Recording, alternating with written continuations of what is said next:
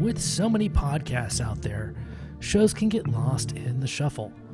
That's why we implore you to check out Too Many Captains.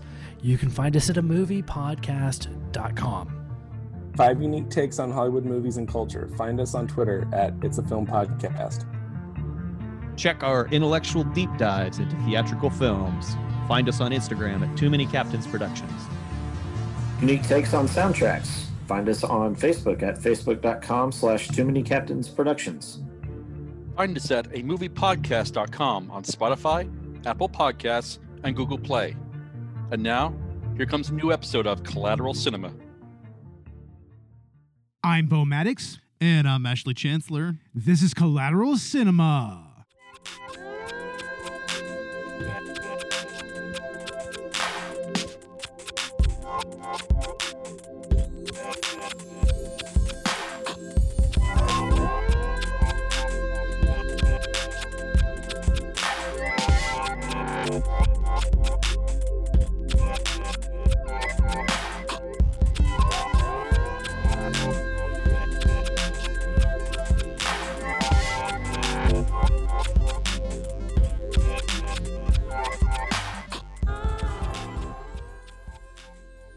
Welcome to the At the Movies edition of Collateral Cinema, the only movie podcast that matters, where we focus on good movies, bad movies, and everything else in between in the world of cinema. We are podcasting straight from somewhere in South Texas, and yes, my friends, we are a 420 friendly podcast. So whatever you have, smoke it if you've got it, my friends. And Wakanda forever, man. Wakanda forever, motherfuckers. Exactly.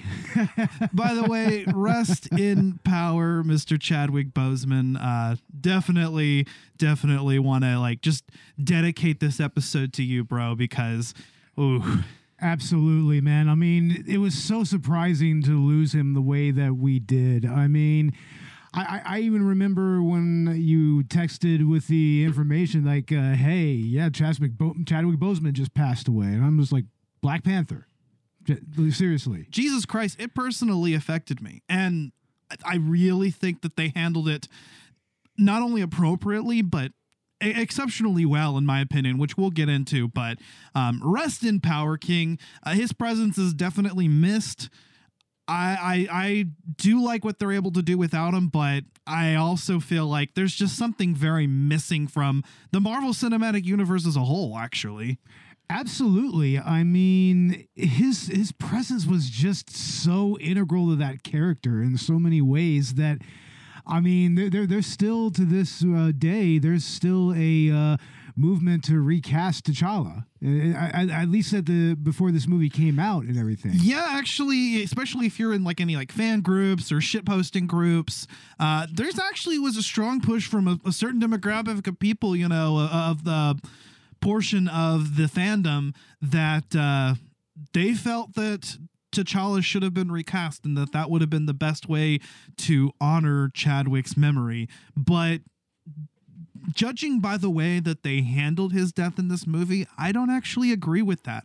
I think that they handled it perfectly because what they were able to do is take something that was sad and, and really resonate with their audience. I mean, that that's the way this movie bookends itself. It starts and it ends on that note with, you know, you've got the death of T'Challa in universe, which is sad enough, but then you also have an additional layer of sadness with Chadwick Boseman. Yeah, I mean, there were moments in this movie where I couldn't tell if it was the characters or the actors who were grieving, you know, Chadwick. You know, like it, it, it's kind of you know one and the same here. Yeah. You know, I mean, everybody was so close to each other in this cast, especially coming from the first movie that. I mean, I'm sure that it was painful on set every day. I mean, no kidding, especially because this movie was in production prior to his death, or really, I, I don't think anybody knew that this was going to happen. He, he kept it tight. He kept it, you know, as kind of a secret. And so nobody really anticipated this. And, and I, you can definitely tell that this script was written before. It was written with his character in mind and then modified.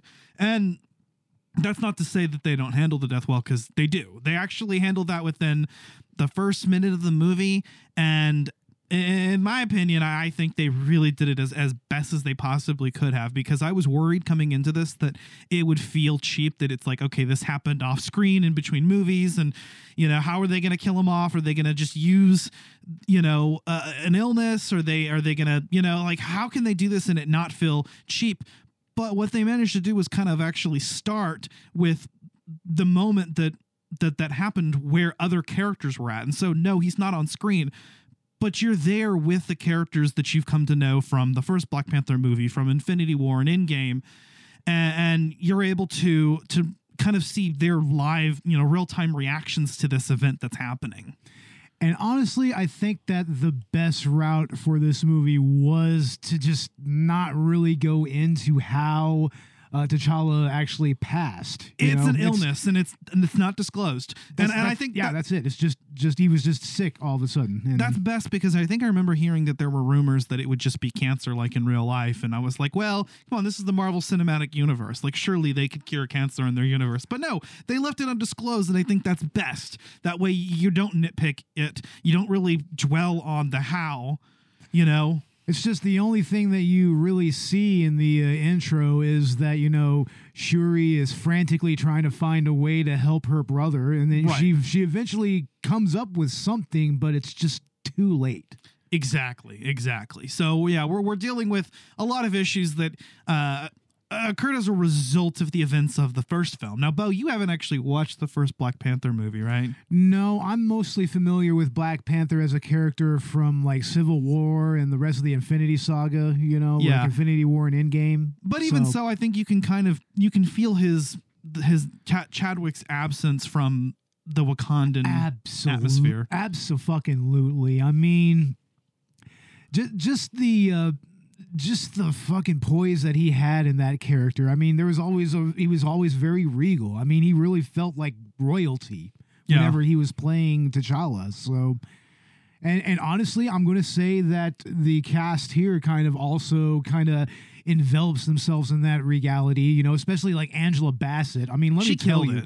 Oh, Yeah. she killed it. This is Oscar worthy performance right here. I don't I mean, I know that some people have issues with the MCU. I mean, there, there's a recent controversy with Quentin Tarantino saying some things about it, but there's still some great acting performances in the MCU and this right here, this is top notch. I mean, she really put all of herself into this role. You know, which is a woman grieving her the loss of her family. Exactly, exactly. Um, yeah. So one thing that that this movie does, and I think it does it well. Uh, I'm gonna go out and say I don't like this as much as I like the first Black Panther movie. Not quite as much, but it's almost as good. Ryan Coogler really, but uh, where where I, think where this movie actually does excel is in its ensemble cast. I mean, yes, you have Shuri as kind of the more central focus, but not by a whole lot. Um, they kind of, you know, i it's an ensemble cast. You have uh, Letitia Wright, uh, uh, Denai Gurira, or uh, Danai Gurira, and uh, Lupita Nyong'o, Angela Bassett, Winston Duke. I mean, all characters that appeared in either the first Black Panther movie uh, or Infinity War or Endgame. Yeah, and I really feel like these characters were just expanded upon in a way that's very raw and you know it's very true to apparently what you know what he was going for here. But You know, as far as you know, just the uh, theme of grief. Right, and I think what actually really works here is that uh, it does feel like a tight movie. It, fe- does feel like that the, the cast uh, really actually holds the movie together well. I actually agree. I mean, su- surprisingly, without Chadwick's. Uh, w- with his absence, you know, without that central character, you can still have this cast really win you, and and and I think that it works in part because they're somewhat united in that grief.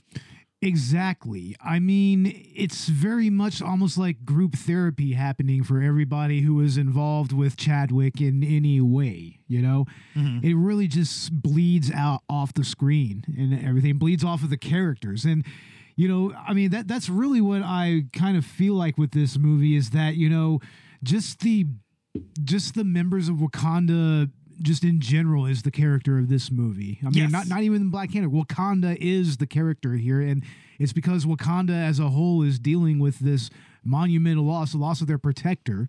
You know, and the, and the- you know their symbol of their uh, of their independence from the world and Yeah, everything, and. and- and just seeing them come together, like especially in that first scene where they're having that funeral, they're in the funeral garb, the funerary mm-hmm. garb, and everything, and it, it's just a very powerful funeral march, but a, one that's still full of life. You know, It, it is. No, I actually really enjoyed it. But what's cool is that the, the nation as a whole kind of has that culturally, but you see, especially into the feelings of Shuri, who I feel like is a very different character than she was in the first film and the other movies. Well, I mean, well, yeah, they had to bump up what was essentially a supporting character into like the main center of this deeply emotional journey. and, you know, and yeah, Letitia Wright needs to shut the fuck up and, you oh know. yeah, absolutely. Shut the fuck up, Letitia. Shut the fuck up. the anti-vax shit is is yeah not fun, but she is a great actress. I yeah, will give her I, that. Can see, I can see why Coogler went ahead and just went with Shuri as the center of this movie.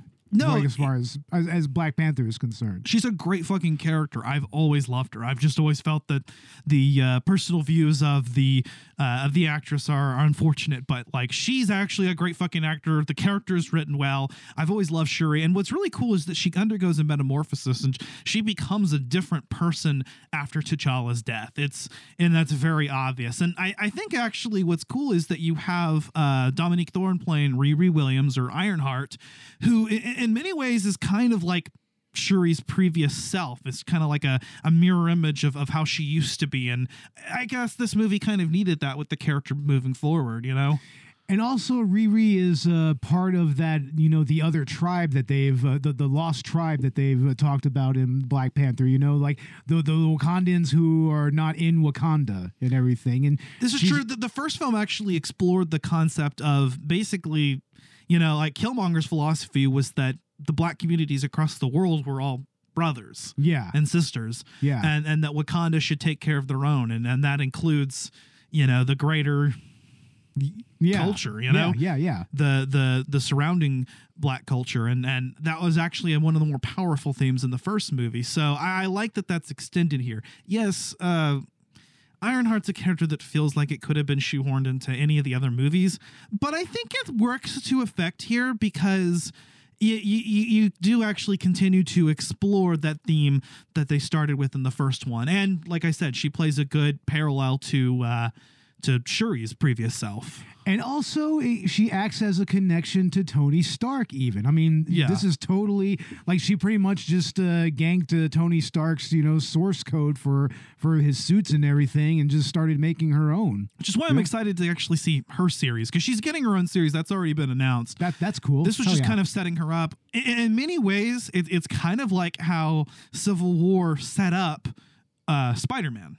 yeah. And it is kind of what, what seems to be what they're doing here, uh, which is interesting because Civil War was also the debut of Black Panther. Yeah.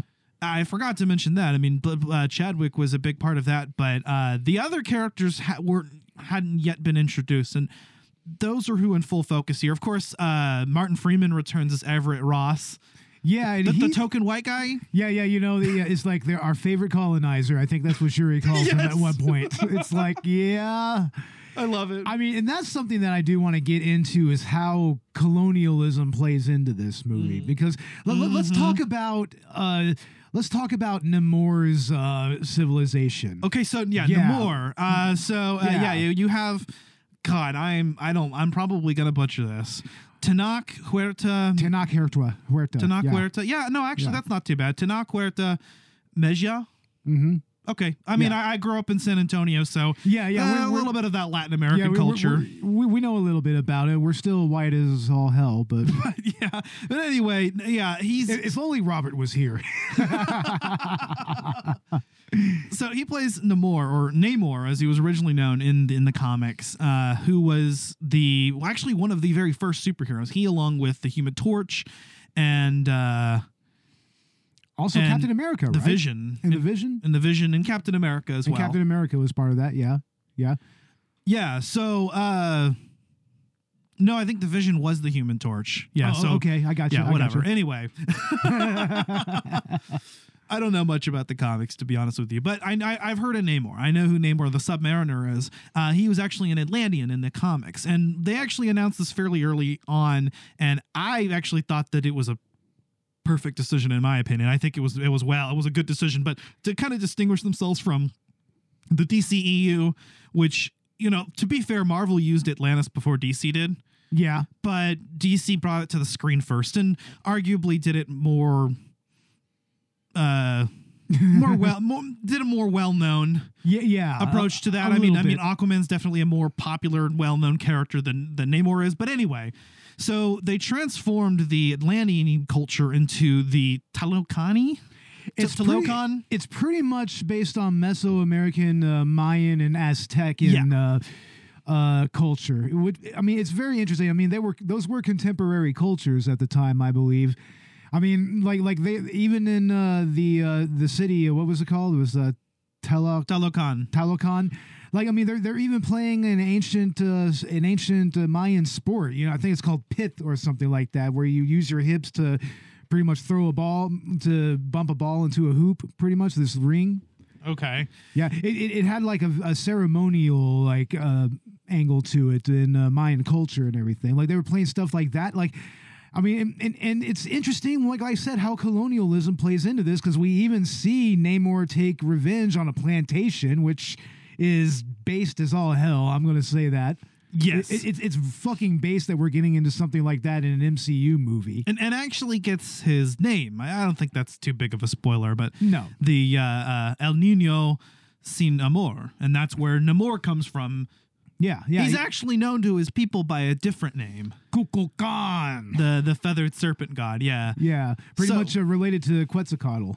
Right. The, the- I think the Oh my the God. Mayan equivalent Oh. God, no! Does that mean that he's related to Lucoa from Dragon Maid? Because that makes me uncomfortable. and if you know anything about that, that makes me very uncomfortable. oh God, no! I know who you're talking about. yeah, now actually. you know. what I'm showed me ta- this. Yeah, now you know what I'm talking about.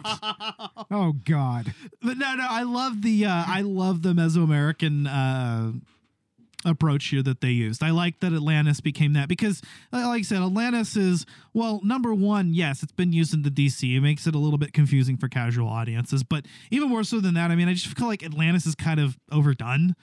Although I felt like what this movie was missing was just a throwaway line where they were like, yeah, so Talokan is known by many names, Atlantis, blah blah blah. They could have done like a one of those, but maybe that would have been too cliche. it I don't know. been, it would have been too obvious. too too on the nose. Plus, the the best thing is is that it's not. They didn't make Atlantis lily white here. You know, this is a Mesoamerican, like ancient uh, Mayan culture that pretty much was left untouched underwater for like almost like a millennia. It actually works better with the overall narrative themes of the of the Black Panther uh section of the Marvel Cinematic Universe or you know because the Atlanteans and the and the Wakandans I think always have been kind of uh to get like can't have been a thing like like the, there there are clashes between those cultures or I know at least Namor hates the Oh, Namor hates the fuck out of T'Challa. Yeah. in the comics, from what I understand, he hates the bad fuck out blood between the nations and or rulers but anyway so th- they've always been kind of associated together but I, I like how they kind of better fit it that into the scope of the black panther mythos Yeah. Plus, they could have gone the obvious route and just had, you know, uh, Western countries invade, which they do have to a degree, but you know, Wakanda just completely ganks them hardcore. Like like those those French soldiers, he just they just gank them yeah hardcore and just capture all them. oh but, hell yeah but and I Fu- think they that, fucked around and found out and I think that somewhere along the line, there's mention of a possible U.S. invasion of Wakanda, but I'm glad that they didn't go that route. You know, I'm, I'm glad that they didn't. I felt like it would have been far too obvious. I mean, and. You know, I mean, of course, I mean, Wakanda would have wiped the floor with us. Yeah. let's face it, Wak- Wakanda would wipe the floor with the U.S. military. oh, oh yeah no Mo- Most all Western militaries, Wakanda would have wiped the floor with. They've made it clear that Wakanda sees the rest of the world as, as the as the advanced, developed world as primitive by comparison. by comparison, and and they know that the you know the U.S. and other Western powers are going to want what they have. Yeah, You know, and that that that's kind that kind of plays into the uh, story of this movie. I think that's what's kind of always been empowering about uh, Wakandan culture, about about about Black culture or, people cu- culture for people of color. Which I mean, as a person who's not a person of color, uh, I'm not going to uh, obviously relate to as much, but I see what they're doing with it, and I think that's beautiful. Yeah, I mean, and, and it's going on Ryan Coogler and everything. I mean, it, Yeah. it's, it's actually a brilliant decision on his part as a director. Uh huh. You know, and and like I said, it's it's a brilliant way to bring these types of themes into a more mainstream to a more mainstream audience like this. You know, like. I mean, I'm, I'm surprised that most of the anti woke people aren't fucking, you know, just up in arms over this. I mean, yeah. Uh, there was a little bit of like like I remember when it was first announced and they talked about the whole like Atlantean to to Locan thing and they I remember seeing a couple people dissenting, but they were quickly shot down as saying, No, this is a good idea. yeah, and it actually fits in with what the comics were like, sort of. Right, anyways. right. And So- and I would argue Black Panther is one of the better films in the Marvel Cinematic Universe. It's just as a film, like quality, it stands up there with like Winter Soldier, Infinity War as just really well written films. Yeah. well directed. Uh, Black Panther: Wakanda Forever is as well. Just maybe to a smaller degree. Maybe that's because Chadwick's not here, man. I don't know. Yeah, yeah. Maybe that's not its fault, but uh, but no, no, no. I, I liked uh, what they did with Wakanda Forever. I mean, we went into a little bit of Namor, but what what did you think about Namor? I think that in many ways he's very sympathetic because I could kind of feel why he uh, took the uh, trajectory that he did. You know, I mean, he, he was born, I mean, he was uh, born out of a situation where, you know, that's actually kind of similar to, you know, what happens with uh, Wakanda and with uh, the Right. ancient, uh, you know, the ancestors of Wakanda and whatnot. So, I mean, it's it's obvious that he would have so much hatred against the uh, surface world and everything. And initially, I mean, I, I think that he wants to wage war against pretty much everybody. Yeah, I think he just gives Wakanda a way out first. But you know, it, it's it's interesting to me, especially since he's coming from a a civilization that's still very much kind of stuck in time in its own way, but still very still kind of has its own technological like advantages you know like like the uh, masks that they make in order to breathe on land and, er- and all that you know yeah. and also those water grenades and, that they have like those a are whole those are devastating they have their own version of the advanced technological culture, but the difference with the Telokani uh, is that uh, they are all uh, they're all superhuman. They all, have abilities. See, in Wakandan culture, only the Black Panther drinks from the heart-shaped herb and gains the powers. Yeah. The in the Telokani or Atlantean culture, they are all superhuman, and um, Namor is actually a mutant among this superhuman species. Yeah, isn't he technically going to be the first mutant in the MCU, like officially? Yeah, officially. Well, unless you count uh, Professor X in Multiverse of Madness. I don't know if we can count that 100%. From another universe, It's but I mean, universe. as far I as what's been don't seen in the MCU, yeah, that was the first mutant, and Kamala Khan was a, is a mutant as well. So Yeah. no, Yeah. not actually the first mutant in the MCU, but uh, one of one one of the first. Actually, I think Thanos is technically a mutant, but that, I don't think that's been established in the MCU yet. But oh, okay. I they'll see. probably they'll probably make that a thing. But no, I, I like I like Namor or Namor. I think because- that, I think that he's a compelling character, you know, mainly because of his uh, connection to what happened to his people. Right. Well, You and he's another sympathetic villain, and I think that's where the MCU shines strongest with its villains. Is eh, the the Marvel Cinematic Universe is known for and some of the more forgettable films or the in between films, the films that had forgettable villains that they were not well developed. Right. They were forgettable, but it when they have good villains, they're really good, and you have sympathetic villains like Killmonger. Like Namor, like Thanos- Loki, even Thanos, a to an degree. extent. To an extent, Thanos is even kind of sympathetic. yeah, yeah Yeah. so that, that and that's what makes the best villains the best characters that are villains and uh, namor has always been an anti-hero that's kind of been his thing so it makes sense that he would start out as a sympathetic villain opening up for uh, appearances in, in the MCU where he might actually join forces. Yeah, of course, that yeah. kind of depends on the outcome of this movie, obviously. Obviously, yeah, and also you know how how Phase Five starts up. Right. Yeah.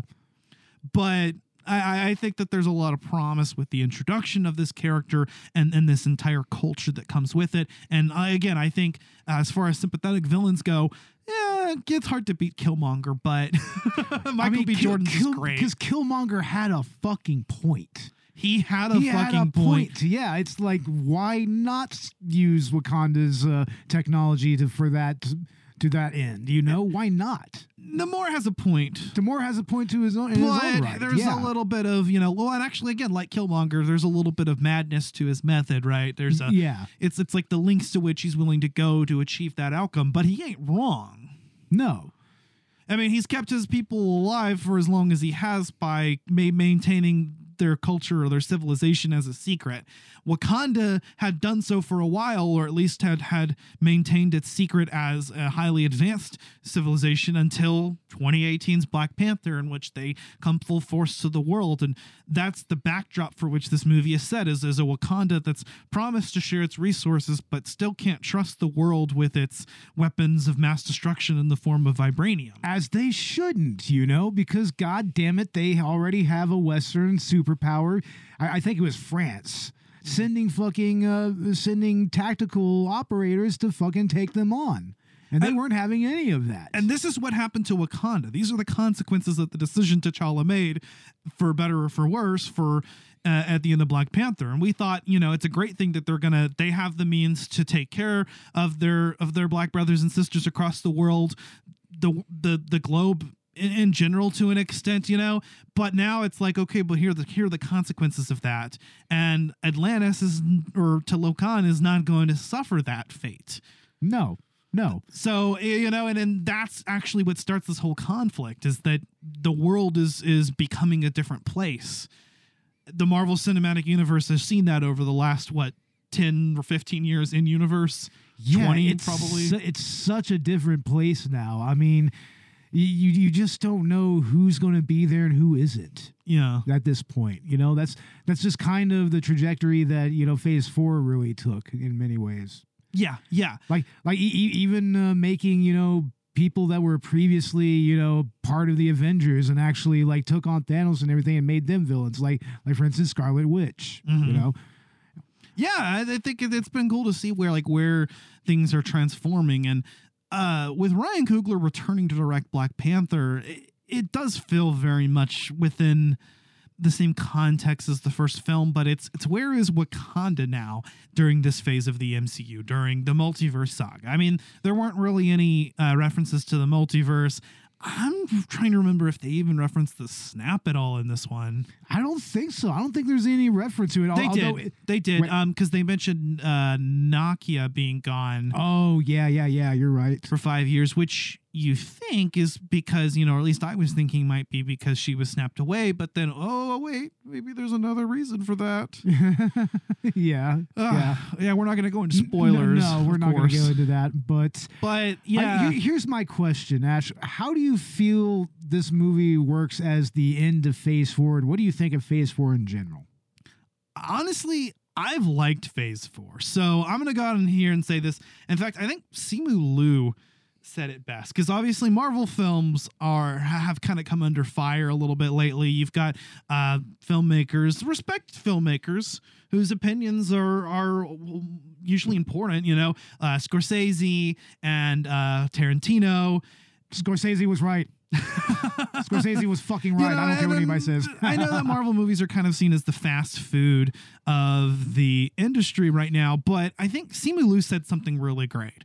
Um, this is uh, Shang Chi actually, so Yeah. another Phase Four film, a good one, mind you, Yeah. one of the one of the best ones this this phase. But if the only gatekeepers to movie stardom came from Tarantino and Scorsese, I would never have had the opportunity to lead a four hundred million dollar plus movie. I am in awe of their filmmaking genius. They are transcendent auteurs, but they don't get to point their nose at me or anyone. No movie studio is or ever will be perfect, but I'm proud to work with one that has made sustained efforts to improve diversity on screen by creating heroes that empower and inspire people of all communities everywhere. I loved the Golden Age too, but it was wide as hell. There's no denying that. I mean, yeah, they would never, and, and we know what kind of place uh, someone like Simu Liu would have had in the fucking uh, golden era. We've seen those roles Yeah. for for Asian people. No, So, yeah, I mean- like with with uh, the Mandarin, for instance, which which is brought up in that movie, and I think that it's important that we. It's actually that's especially relevant here with with Wakanda Forever. Tell me how to best protect Wakanda. Without the Black Panther, Wakanda will fall. My ancestors would often say, only the most broken people can be great leaders. My enemies call me Namor. They came from the water. He has superhuman strength. I need to know if Wakanda is an ally or an enemy. You can come and find out. Gracious response to this incursion be an olive branch. Further attempts on our resources will be considered an act of aggression and met with a much stiffer response.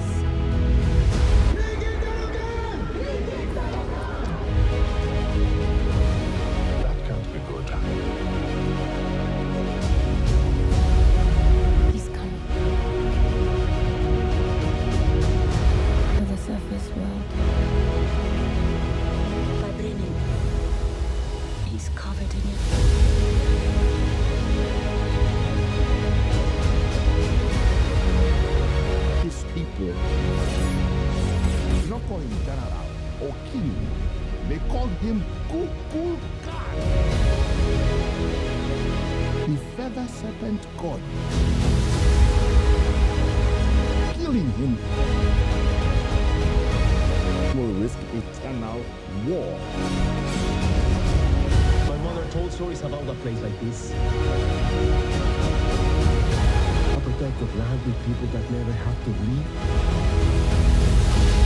That never have to change who they were. What reason do you have to reveal your secret to the world? You know what you whisper.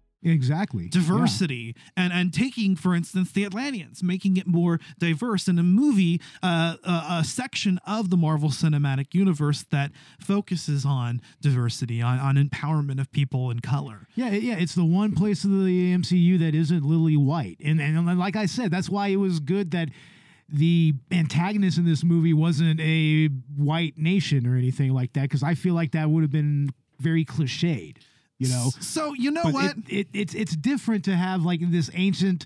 The, both these two uh, col- uh, these two cultures with colonial backgrounds, you know, having dealt with colonialism before, just kind of clashing and then just coming to an understanding. You know, Yeah. that's kind of what it, what it, it is. Yeah, no, exactly. So I'm going to say that I think there is substance. I think that honestly, I'm going to say that the, the, the Marvel Cinematic Universe to me is more than just fast food. I mean, some of my favorite movies of all time are Marvel movies. And uh, I just, you know, I, I think that there is substance here, and the Black Panther movies represent that as well as as any of the better examples, if not more so.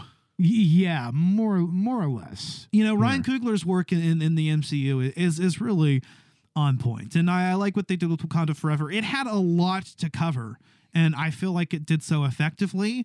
It's a long movie, but it didn't really drag for me. I have heard some complaints about the length of the movie here or there. You know, and it's it's fair enough. I mean, I can see why you might say that, but I- it didn't bother me. No, I I don't really feel like the pacing was off or anything, you know. Yeah. I mean, and honestly, there were very few moments where I was like looking at my phone or anything while we were watching it, and and I mean, I I, I don't know. I I think that I mean these movies live and die by the director that it's given to and the cast that's that's uh, put together. You know. Yeah. But it, it's Like- a like- fantastic. Like, sorry. like take like take for example, Multiverse of Madness. Like like my, my I maintain that that is an excellent Raimi film, but maybe not a great, maybe a good Doctor Strange movie, but not a great MCU movie. Well, and But- see, but my my thing on that is that what is an MCU movie? Because what's great about the MCU is that you take so many different types of stories that exist in honestly different subgenres uh, w- within the MCU and uh, different teams of directors and writers, and yet there's continuity and not really any glaring plot holes to speak of. Nothing that can't be easily explained, anyway. And yeah, so I, I think that each movie kind of occupies its own space, and Phase Four has honestly been a really good example of that. Phase it's four kind of is- been all over the place. It's all over the fucking place. We've had like a comedy movie, we've had a martial arts movie. But remember, this is the beginning movie. of the multiverse saga. Yeah. The Infinity Saga phases one through three are over. Phase four is the start of the multiverse saga, which will end with phase six with Avengers Kang Dynasty and Avengers Secret Wars. Oh, okay. I got And you. I'm excited for those because that's going to be our next crossover event. But I liked Phase Four. I don't care what you guys say. Okay, first off, Black Pet Widow was fine. I liked it. It was That- decent. It was a good little spy thriller. All right, uh, Shang Chi was excellent. One of the better films in the MCU. Didn't see it. Eternals was mediocre, not nearly as bad as everyone says it is. Honestly, I really have no desire to see Eternals. it's at all. fine. I actually was fairly invested in it, and I, I, I'd like to. I'd like to to give uh, Chloe Chloe Zhao. I think uh, uh, I'd like to see her take another shot, and I'd like to see these characters come back and maybe try to make a better impression. But um, but yeah, no, Eternals was fine. Spider Man No Way Home is one of my favorite films of all time, if not my favorite film. I'm kind of that that was a highlight. And I'm stuck between that and like The Room and The Princess Bride. But like I said, I feel that that's just a better Spider-Man movie than anything. You know, Yeah. It's like once again, that's another movie that I think is, as an MCU movie, it's like eh, but as just a straight up Spider-Man love letter, it's so spot on. Yeah, Multiverse of Madness, fucking great Raimi movie, and I I think that I think it was exactly what I wanted to see out of that out of that movie, out of a, a Doctor Strange multiverse Raimi movie. Yeah, Uh, Taika Waititi, I thought killed it with Love and Thunder. I thought it was very much the same thing as Ragnarok. Ragnarok again was a little bit better. I think I think it's a good comedy. It's a good it's, comedy. It's a good comedy, but I mean, I understand why people were just like, okay, I think that we are kind of done with that, you know, and that that's why it's good that they ended it with uh, with Wakanda Forever with something this serious and with this much gravity. Right. It, it- it's a good juxtaposition there. And I, I think Wakanda Forever is a lot always kind of a parallel there because it's like I both I love both these films. I think that they're very much in the same thing, but the first one's just maybe a little bit better. I feel that way with Ragnarok and Love and Thunder, and I feel that way about Black Panther and Black Panther 2. Yeah, Is yeah. that they're both phenomenal. The first one's maybe a little bit better, but the second one that, that doesn't take away from it. Yeah. It's just that this one maybe had something a little bit more special. Black Panther one, that was Chadwick Boseman, I feel like. But I digress. Um, Black Panther Wakanda Forever. It's a perfect send off, I think, for phase four. I mean, technically, the actual send off send off was the Guardians of the Galaxy holiday special. I just watched that today, and it's excellent. So funny, so good. yeah, that's kind of the other comedy of the uh, of the MCU is the Guardians of the Galaxy. It's like that. That's always a funny. That- That's always a funny couple of movies, right James there. Gunn's fucking amazing wherever He he, goes. He, yeah. he- he's awesome in, D- in the DCEU with the Suicide Squad and Now he's- Peacemaker. Now he's heading up the DCEU. Rightfully He's the- so. he's the head of it now. Uh, Peacemaker and the Suicide Squad are easily some of the best superhero works I've ever seen. Uh, so are the Guardians movies. So was the holiday special. Werewolf by Night. That was like a Marvel. Uh, that was a, the Halloween special. Yeah, and that was like a, a Marvel's version of a old school monster movie, all shot in black and white. Fuck yeah, kind of like a Universal monster movie. Mm-hmm, Hell mhm. yeah. And, and yeah, and, and that was fucking awesome. Werewolf by Night was really good. I fucking loved it. Whoops. I fucking loved it. Um, and I also thought all of the TV shows were great. Standouts for me were Loki and uh and, Moon Knight. Yeah. Those are some of the best works in, in the MCU as a whole. But I mean, I loved WandaVision. Uh, I liked uh, uh, Falcon and the Winter Soldier. We have a black a black Captain America. So fuck Damn. yes. Damn right. Damn straight. Um you know, Ms. Marvel, She-Hulk have all been have all been really really good good TV series. I've liked all Yeah. of them. I've enjoyed all of them. I, I- I will defend it. I think Marvel Phase 4 is actually great.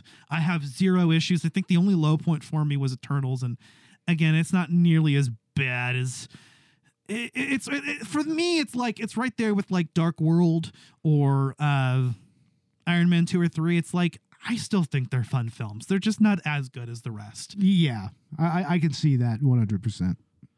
But yeah, no, no, no. But Wakanda Forever and as well as Black Panther 2018 are phenomenal. They're actually not even arguably better. I mean, they are among the better parts, better directed, better written, standout films within the Marvel Cinematic Universe. They, I think, embody probably the most substance.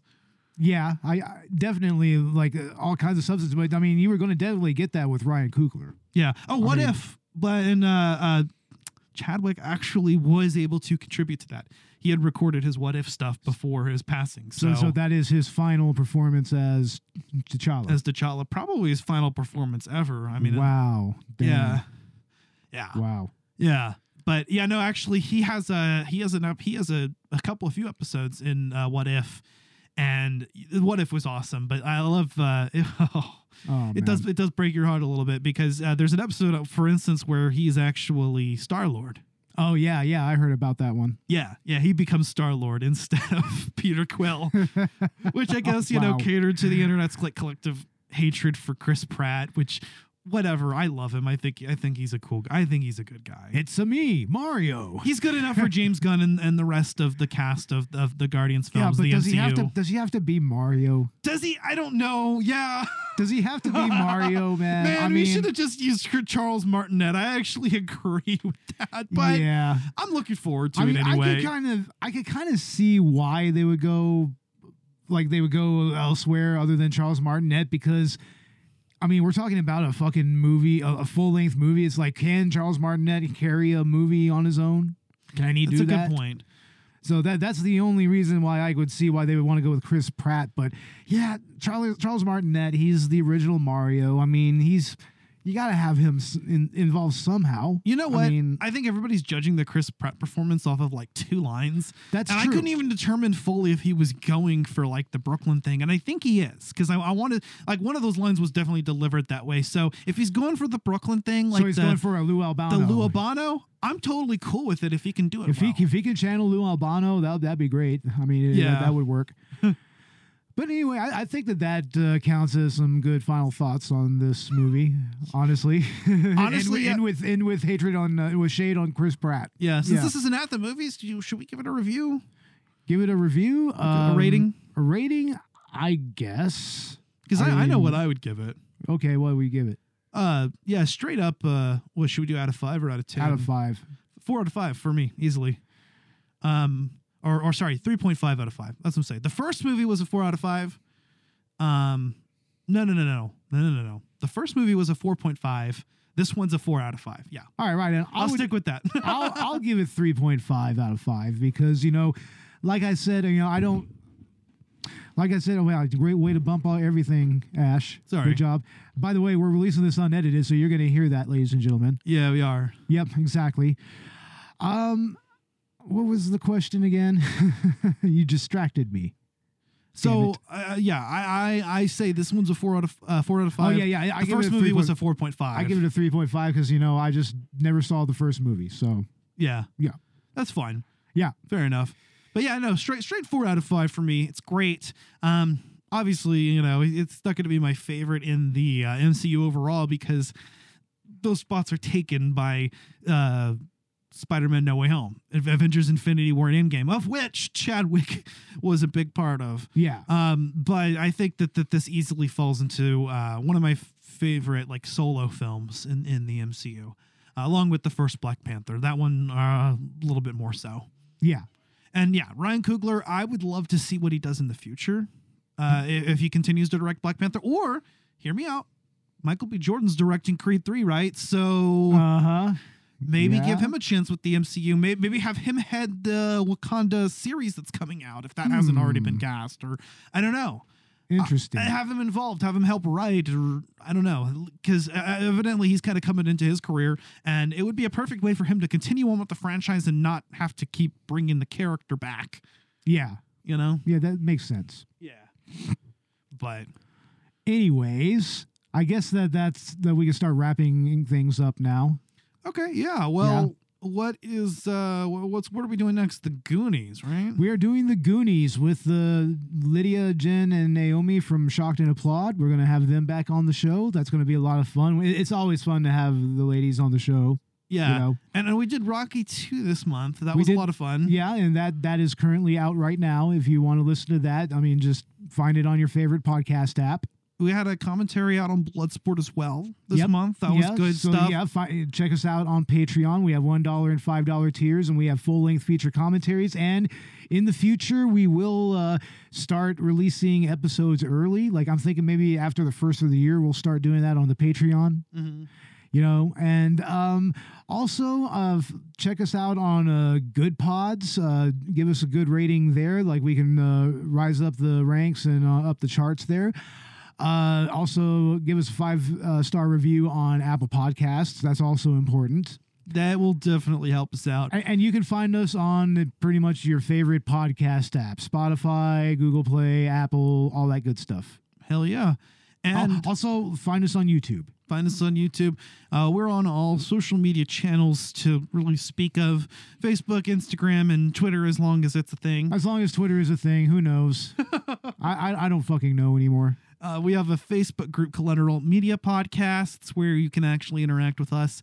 Uh, this upcoming month, December, is going to be fun. We're doing a lot of holiday content. We're doing our bad movie month. Oh, yeah, that's going to be fun. Love Guru, and I am here now. Yep. Those are going to be our numbered episodes this uh, upcoming month in December. And our holiday special will be uh, Kirk Cameron Saving Christmas Christmas mm-hmm. with Josh, Captain Nostalgia Berkey from Victims and Villains. Always fun to have him on the show as well. I mean, our, our holiday episode is always a good time. Yeah, our kind of our annual tradition. We team up with Victims and Villains. And, and that's that's uh, I'm looking forward to uh, the rest of this year closing out 2022. Yeah, it's it's always a good time whenever we close out the year. It's just like that. That's usually like the halfway point of the of the season. Yeah. So And, yeah, and it's the end of the year for Marvel content as well, which is cool because uh, at the beginning of the year we are opening up with Phase Five, Ant Man and the Wasp: Quantumania. that that'll be interesting. I guess we'll go and see that and everything. I think that that's one of the ones we should do. One, it's one of the it's the opener of this season. I think we should we should probably do the opening and ending feature films of the you know we don't have to do every superhero movie that comes out, but at least the open the the you know e- each phase bookend films and the ones that we really care about. yeah, definitely, definitely. Ant Man would be one of those naturally, even if it wasn't an opener. So I love the Ant Man movies, man. They're awesome. Um, and I think the all the choices we made this year were appropriate. I would love to talk about Shang Chi later, though, because it's a great movie. yeah, I would actually like to check it out. Yeah, we should definitely check it out. But um, with Collateral Gaming, we just uh, got our episode out on Stray this month, and we are closing the month out with God of War Ragnarok, our spoiler free game launch edition part one review. Uh, part two will actually be our holiday special, and that's where we're going to be going into full spoiler territory. Uh, for the month of December, we're going to be doing a, the Legend of Zelda: Link Between Worlds, and we're going to be making uh, December kind of a Zelda month from here on. Oh, cool. Yeah, yeah, That, that that'll be fun. exactly. Because we, we cover Zelda, you know, roughly once per season, and uh, at, at least. yeah. So uh, I'm actually really excited about that. And God, oh, I have been really invested in God of War Ragnarok, man. It's so fucking good. I've heard a lot of good things about it. oh, I just want to come right now thinking about it. Oh my god. But yeah, guys, Black Panther: Wakanda Forever. Go see it in theaters. That's our recommendation. Do you agree, Bo? I agree. Go see it in theaters. Um, I watched it in theaters with my mom. Actually, I watched it for my birthday. Awesome. Yeah, yeah, yeah, yeah. was- Kind of like how uh, we saw Love and Thunder on my birthday. Yeah. So Yeah. it was on Oh, my yeah. on my birthday. I got to watch Black Panther: Wakanda Forever. I actually watched a double feature: Black Panther One, Black Panther One, and Black Panther: Wakanda Forever. Oh wow! Over Awesome. at the uh, was, was it it? at the at, at the uh, the Casablanca? Oh, cool. Hell yeah. Yeah, I think so. Awesome. No, awesome. it wasn't the Casablanca. It was another San Antonio Santikos theater. But Oh, yeah, okay, okay. one of Right those. Anyway, um, yeah, I watched them both. So go check out Black Panther: Wakanda Forever this month. It's it is really worth the watch, uh, especially if you are a fan of the first film of Marvel films in general. This is one of the ones that that you should definitely go out to theaters to see. Um, you know, even if some of the other ones were ones that you would have wait, waited for to to stream, this one's not one of them. Go see it in theaters. No, yeah, this is definitely a uh, theater movie all the way. Yeah, if you're a casual fan or you haven't really watched the first Black Panther movie, I'll leave it up to you. If but if this is your thing, I mean, yeah, I, I like it. Exactly. Hell yeah, guys. Well, that being said, I'm Ashley Chancellor. And I'm Bo Maddox. This has been Collateral Cinema at the Movies. We are out. Wakanda forever. Wakanda forever. Rest in peace, Chadwick.